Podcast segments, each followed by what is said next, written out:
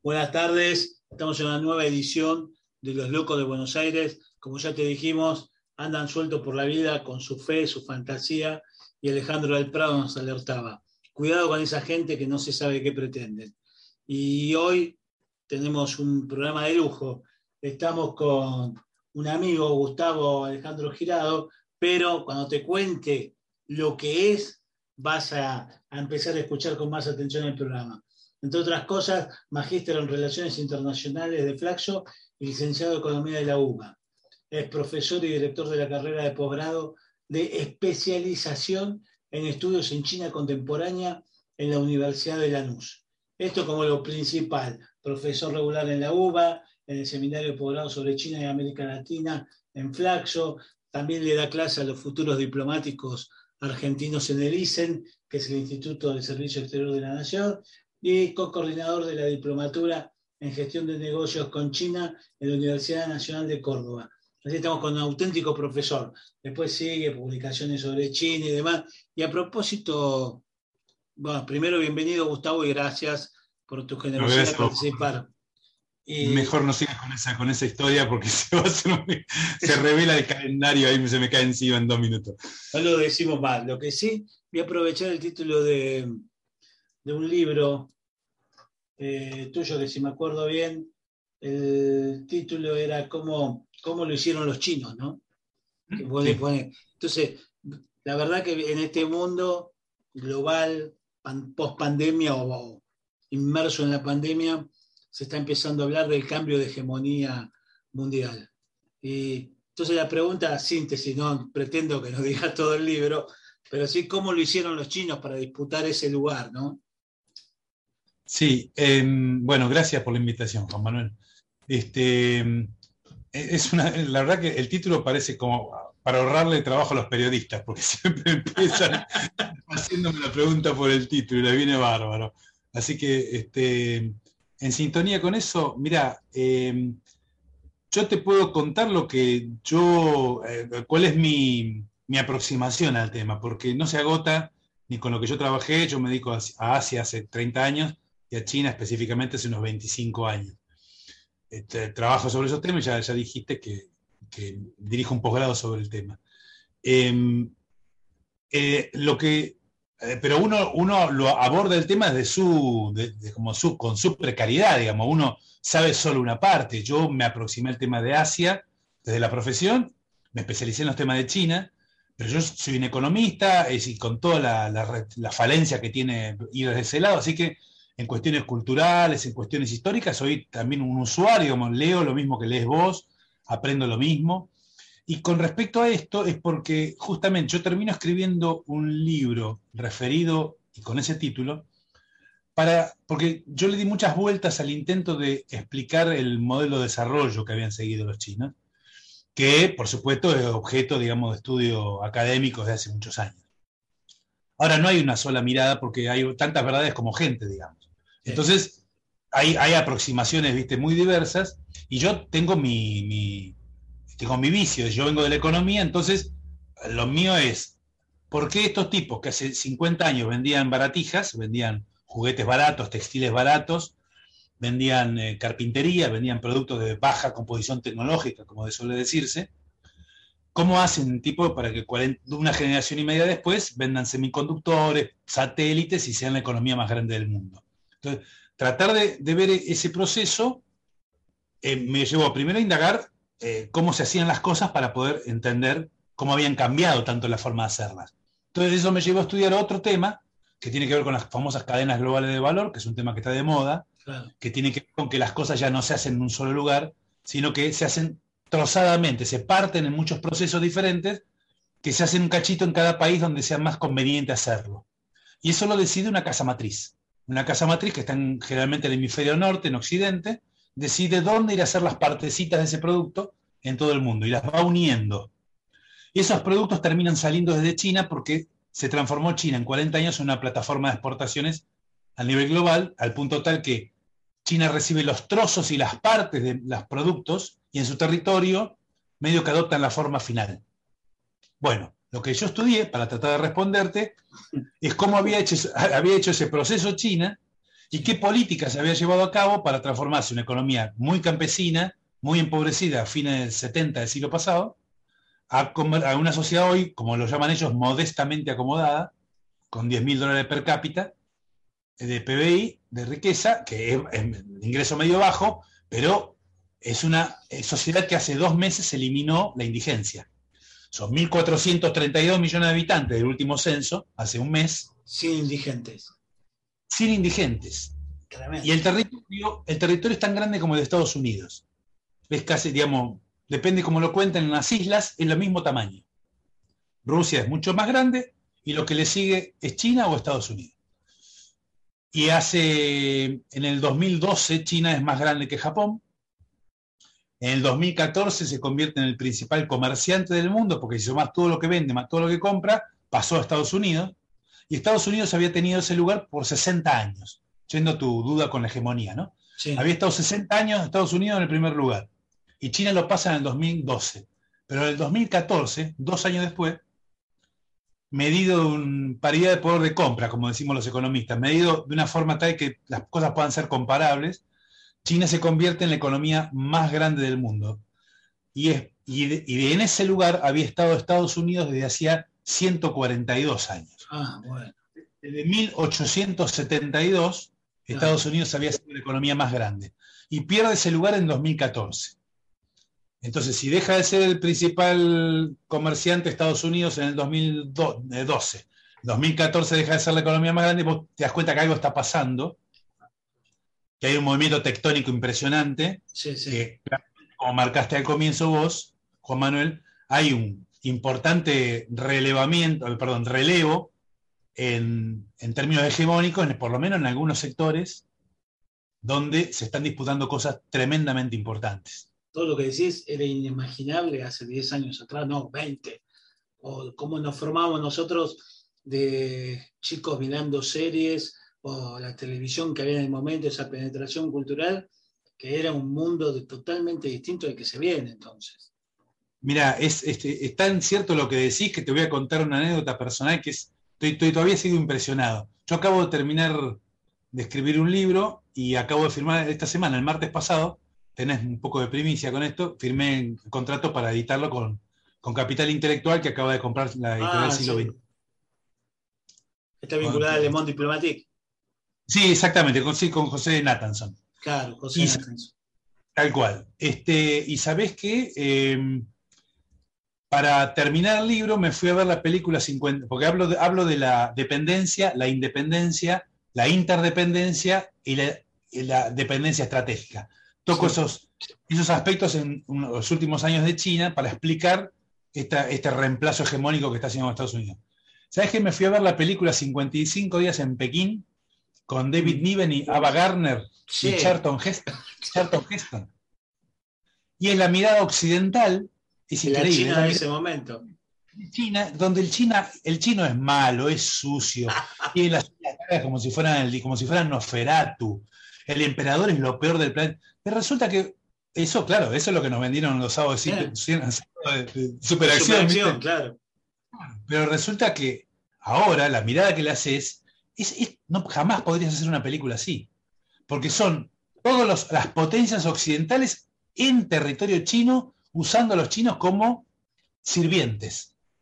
Y resulta que los chinos que se revelan ante eso son los malos de la película. Bueno, obviamente eso ya no se puede ni filmar. No.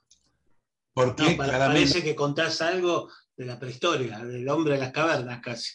Tal cual. Entonces ahora, este, como vos tenés que el, el mundo desde que salió de la Segunda Guerra Mundial, el mundo que creó el Fondo Monetario Internacional, las Naciones Unidas, el Banco Mundial, esas instituciones de la Segunda Guerra Mundial están resquebrajándose porque no contienen a todos los valores y los intereses de quienes son hoy importantes. Cuando, cuando se crearon, Corea estaba en guerra civil, Japón perdió la guerra y China estaba en guerra civil. Bueno, Hoy estas tres que te acabo de nombrar son de los más importantes del mundo, pero no hay una institución que, las instituciones no los contemplan, no los expresan, sino que ahí manda Italia, manda Francia, manda Gran Bretaña. No, no, pará, pará, pará. No son tan importantes. Estamos nosotros. Estamos nosotros. Entonces viene Asia con su nueva institucionalidad, en un nuevo orden que se resquebraja, y ellos tratan de, y esto, esto es lo que vemos efervescente, esta, esta fuerte intención de Asia, especialmente con China a la cabeza, que trata de que el mundo que se va a reconfigurar contenga sus intenciones, contemple sus intereses, tengan en cuenta sus valores. Claro, y en, el, y en el medio nos retrotraemos casi a la Guerra Fría cuando leemos en los diarios de acá, de, nuestro país, en Argentina, que la hija del dueño, por decirlo de alguna manera, de una empresa china de Huawei, la de los teléfonos, es detenida en Canadá. Es una cosa increíble, que acá no se puede explicar muy bien por qué era, pero esto es parte de esta guerra por la hegemonía. No, no, tengas ninguna duda, es, aparte sucedió justo antes de una reunión del, del expresidente Trump con este, Xi Jinping en su momento, este, presidente de China. Eh, sí, sí, se están utilizando todas las armas y te digo, no, no, no tenés que hacer un posgrado, no tenés que estudiar libros específicos, esto sale en los diarios y Estados Unidos dice, lo publica, eso, esto es explícito. El enemigo a vencer es la República Popular China, no, no, no tiene nuestros mismos valores, nos está disputando la hegemonía y ellos no son como nosotros. La, idea que te venden es la del diferente para claro. Para consolidar un frente de este lado en Occidente que se oponga, digamos, a los intereses asiáticos. Y en realidad es que esto es lo que vos creíste que donde estuviste viviendo siempre es la única verdad y en realidad, mirá, este, allá son más encima. encima allá son, 1.400 millones en la India, 1.400 millones en China, encima son más. Así que en todo caso, si hay algo que rediseñar, mejor llévate bien porque este, es muy probable que tenga un formato mucho más oriental que occidental. No, no, sé, yo, por lo menos yo no tengo la noticia de si finalmente fue aprobado este plan para competir tecnológicamente con China, porque digo, para dimensionar esto también, el Senado estadounidense eh, proyectó una ley para gastar 250 mil millones de dólares. Es terrible. Hay un, proyecto, de ley donde eh, cláusula por cláusula se opone decididamente en términos de comunicación, términos culturales, tecnológicos, manufactura, todo, a todo lo que China haga. Y le, le ponen sanciones, le prohíben, una licitación en Estados Unidos no puede participar capitales chinos. En una, licitación, en una privatización de un puerto no pueden participar capitales árabes o chinos. Está prohibido. Las razones son siempre de seguridad nacional. Es decir, una empresa norteamericana importante que se vende, si son los capitales chinos los que ofertan más, el gobierno norteamericano, por razones de seguridad nacional, anulan la venta de esas acciones, anulan la venta de esa empresa. Y es así como y esto no es secreto, esto sale todos los días en los diarios. Claro, lo que decías antes. Sí, sí, la, disputa por la hegemonía es algo que es propio del sistema capitalista, que tiene que ver con cuando hay un hegemón instalado que estableció las reglas, que estableció los patrones, los estándares. Bueno, mirá, no hay problema mientras vos solo estés ahí. El punto es cuando un hegemón en ascenso, cuando una economía en ascenso, va a, disputar lo que naturalmente tiene que disputar porque el capital se acumula, eh, tiene que ganar mercados y empieza a disputarle espacios al que ya está. Y el que ya está no quiere perder su lugar de privilegio y el que está en ascenso necesita porque tiene que eliminar la competencia. eso es absolutamente propio del sistema, así funcionó siempre. Pasa que ahora le tocaron el traste a la economía que era este, la que nos cría a nosotros. Claro, están muy expuestos. Incluso esto tuvo su coletazo en nuestro país, porque hasta hace unos años eh, las, empresas de celulares te ofertaban aparatos telefónicos y de muy buena tecnología y más baratos, los Huawei. Y de repente desaparecieron del mercado y ninguna empresa de celular hoy en Argentina te ofrece Huawei. Y esto es muy, breve, hace muy poco tiempo pasó. Mira, es muy fácil porque lo que ha hecho Estados Unidos es prohibir que la, que el sistema operativo Android sea usado en los aparatos orientales. Es así de fácil. Es decir, ninguna empresa norteamericana le puede vender a Huawei o a proveedores de Huawei eh, sin eh, arriesgarse a que lo multe el gobierno norteamericano. En cuanto empezó a multar el expresidente Trump, se corrieron todos y ya no abastecen. Y sabes qué? No pueden abastecer a los que abastecen. Es decir, no, ni siquiera van por la cadena de producción. Van por toda la cadena para limitar el lo que se llama el escalamiento tecnológico, es decir, el progreso tecnológico de Huawei, Tencent, ZTE, ByteDance y toda una serie de unicornios chinos que son el producto de la política industrial del Politburó, del Partido Comunista Chino. La que quedó ahora es Xiaomi o algo así parecido el nombre. Sí, sí, Xiaomi, sí, tal cual. Sí, sí, son... Y todo medio nos diste unas pistas, pero hablábamos de la República Popular, el Politburó, el PC chino, y algunos hablan del socialismo con características chinas. Podríamos definir así el sistema de gobierno chino o económico. Sí, el, pues hablar, hablan de capitalismo de Estado, hablan de socialismo con características chinas. Eh, podemos agarrarlo del socialismo con características chinas porque ellos mismos lo dicen. Es decir, forma parte del propio argot, digamos, del discurso chino. Todo lo demás es un gran etiquetado, Juan Manuel, que te puedo asegurar que eh, si te dedicas a leer, cada vez te cuesta más sintetizarlo en muy pocas palabras o en una frase como Occidente estila. ¿no? Acá, acá no tienen una etiqueta, no sirve, ¿no? Y es una mirada occidental sobre ellos, que no tiene nada. Absolutamente. No debe tener nada que ver con ellos. Y están con el yin y el yang, es decir, lo bueno y lo malo conviviendo, y vos no entendés cómo el Partido Comunista pueda generar empresas capitalistas tan de avanzada. No, pero son comunistas. Sí, y. y Bueno, pasa que crees que el comunismo es Stalin, ex Unión Soviética, y vos pensás, no, pensá en un partido comunista que es tremendamente flexible, que puede girar 180 grados inmediatamente, tomar medidas totalmente diferentes a las que venía siguiendo, y sin embargo contar con el apoyo popular. Porque no olvides, Juan Manuel, que este es un proyecto colectivo. Si no, el régimen de partido único estaría haciendo agua cerrada. No funcionaría. Ahí me convenciste totalmente con llamarlo socialismo con características chinas, porque lo que, lo que no cambia es el apoyo popular de Xi, de Xi Jinping, ¿no? Que es el líder chino del momento. Claro, y es el líder chino del momento que tiene un poder muy parecido al que tuvo en su momento Deng Xiaoping y antes Mao Zedong. Porque Mao juntaba en él la cabeza del Ejecutivo, la cabeza del partido y la cabeza del poder militar. Con Deng, que vino después, cambió todo, desestructuró, porque la, famosa transformación china y la, vinculación de China con el mundo, la, reforma y la apertura, la occidentalización de China, viene juntamente con Deng Xiaoping, un peticito que transformó la economía de China y la hizo progresar. Y ahora vos tenés este tipo que consolida todo lo anterior, lo proyecta, es decir, este es el muchacho de la proyección de China al mundo, pero tiene una mucho más presencia del Partido Comunista y de la vieja práctica personalista que tenía Mao. Ahora, Xi Jinping es el titular del partido, titular del ejército y titular del ejecutivo. Claro. Que decían que era la, la triada del poder chino, ¿no? Sí, y cambió la constitución y puso su nombre en la constitución. Y está en vivo él. Eso no pasó nunca antes. Así que fíjate el poder, que el poder político al interior del Partido Comunista Chino que tiene el actual presidente Xi Jinping. Es un personaje que va, este, si le dura la vida, va a perdurar este, lo, que esté haciendo ahora, claramente va a impactar en los libros por mucho tiempo porque proyecta a China. Ya él está yendo sobre el resto con esto. Claro.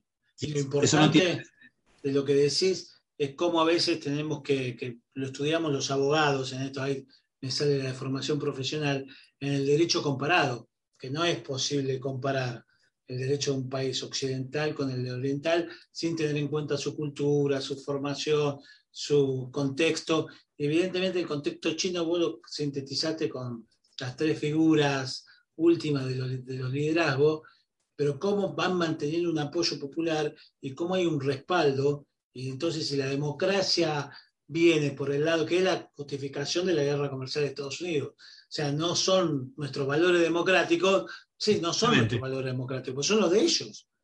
Son los de ellos. Y te digo más, justamente el, éxito deviene en que Occidente, con la famosa democracia liberal de Occidente, que vos estudiaste también en la facultad, eh, mirá, están llenos de pobres. Así que las respuestas no están viniendo, ¿viste? Tanta democracia liberal, tanta república, tanta república, pero resulta que tenemos pobre, en Argentina tenemos la mitad de la gente en pobreza, Brasil está mal, Colombia está pésimo, del río Bravo para abajo estamos muy mal, África está espantoso. Entonces, ¿cómo es la cosa? Bueno, allá es muy distinto y la pobreza se elimina sistemáticamente. Entonces sacaron de la pobreza 723 millones de personas en 23 años y China hoy no tiene indigentes. Tiene pobres, pero no tiene indigentes. La gente estudia, la, gente progresa y la gente apoya. Y, aparte, otro dato que creo que leí, corregime si me equivoco, puede ser, que la revista Fortuna puso entre el listado de los máximos multimillonarios hay chinos, y hay muchos chinos. Sí, son mayoría, ya son las 500 empresas más grandes no, del No son los apellidos yanquis los que dominan ese ranking. Claro, y es una revista hecha por los yanquis. Lo más gracioso es eso, que siempre estaban páginas con los 500 principales empresas del mundo con los nombres norteamericanos y ahora hay mayoría de nombres chinos. Este, y eso es algo muy impactante, muy impactante para la cultura occidental. Entonces, no, ustedes hacen comercio desleal, no tienen nuestros valores, este, huele feo, digamos, ya han dicho cualquier barrabasada que te da un poco de vergüenza también porque te das cuenta de la desnudez que tiene Occidente para poder disputar en términos ideológicos, como hubo en la época de la Segunda Guerra Fría, donde había una disputa ideológica de dos hegemones. Pero bueno, ahora tenés a estos otros que te están disputando en tu terreno. Están en tu terreno. Se metieron en la tuya. Y, resulta que vos no los querés dejar competir. no los que son mejores en algunos casos. Claro, no les vendés como, su... como consumidores lo, pudimos ver. Totalmente. Y ahora vos no estás, no estás permitiendo que jueguen el juego que vos inventaste. Claro.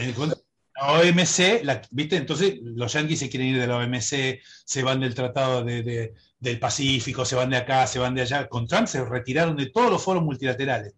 Y Xi Jinping fue y ocupó todos esos espacios políticos que Estados Unidos fue relegando.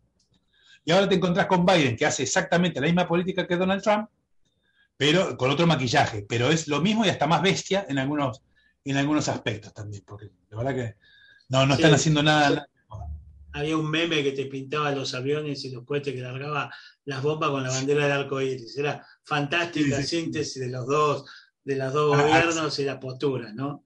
Pero, a la semana asumido Biden, sí, sí. Es muy bueno porque me parece que sintetiza la política internacional de los Estados Unidos y que el miedo, ellos quieren usar el histórico miedo de la humanidad diferente, ¿no? Occidente, claro, somos distintos, no nos vemos al espejo cuando vemos Oriente. Oriente tampoco, pero bueno, es parte de lo que hay, ¿no?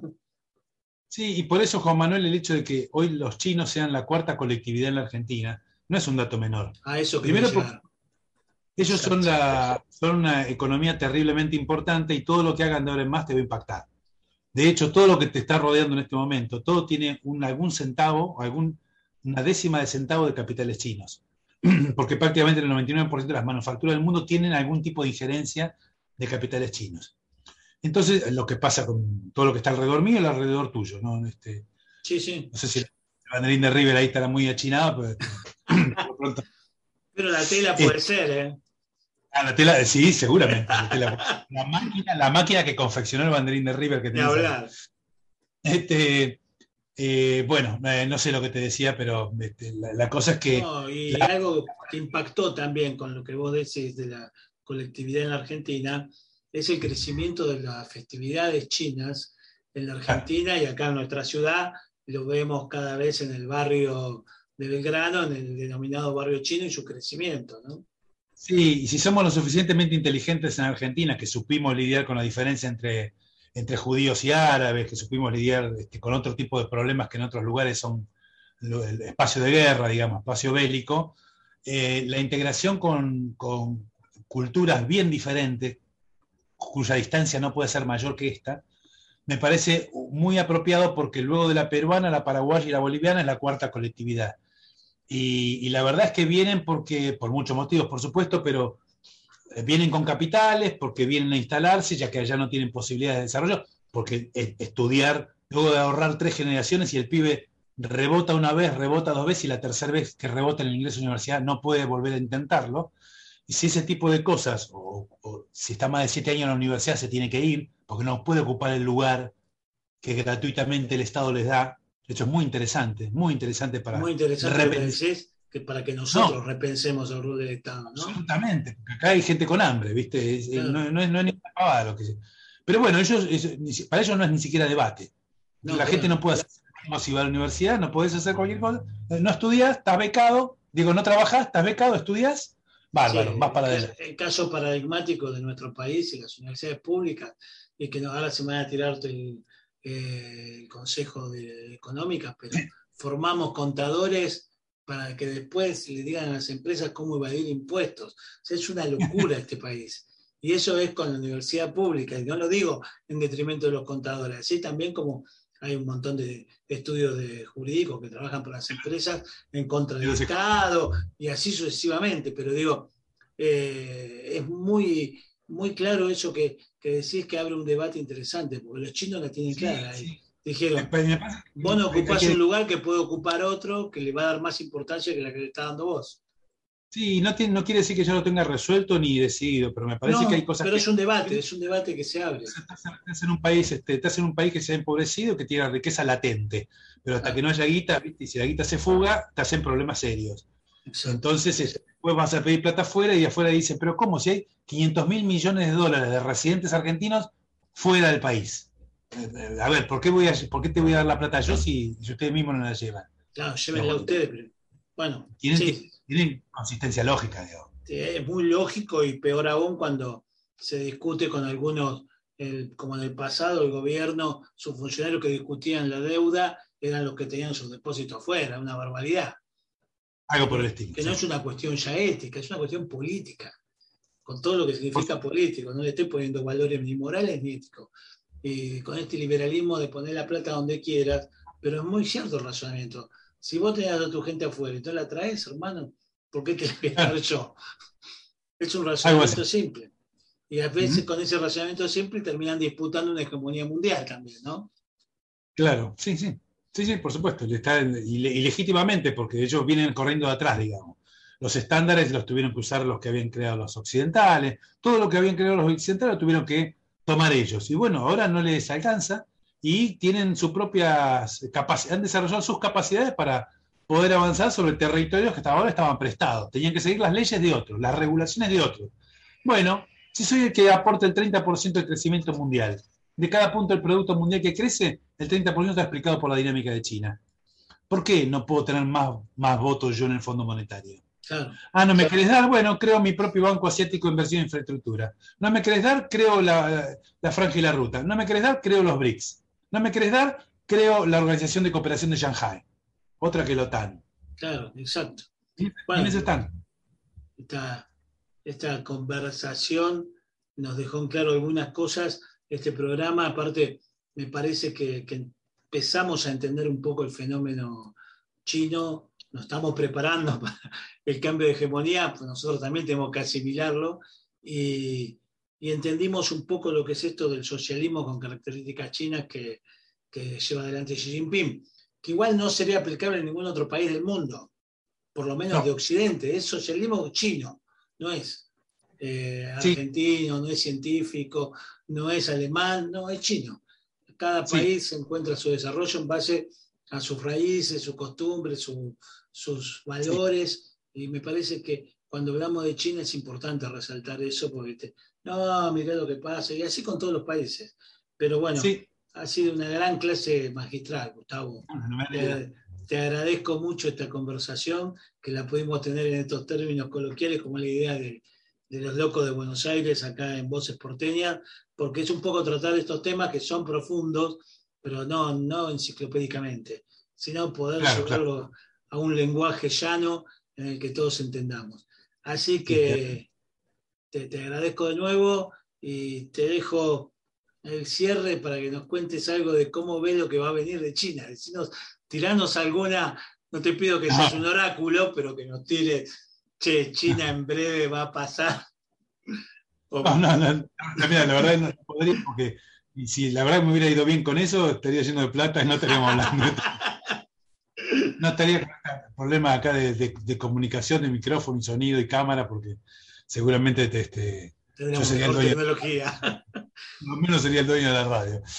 Este, no, puedo, puedo invitarlos a, que cuando se presente el libro se acerquen para, para ver su contenido dentro de poco tiempo.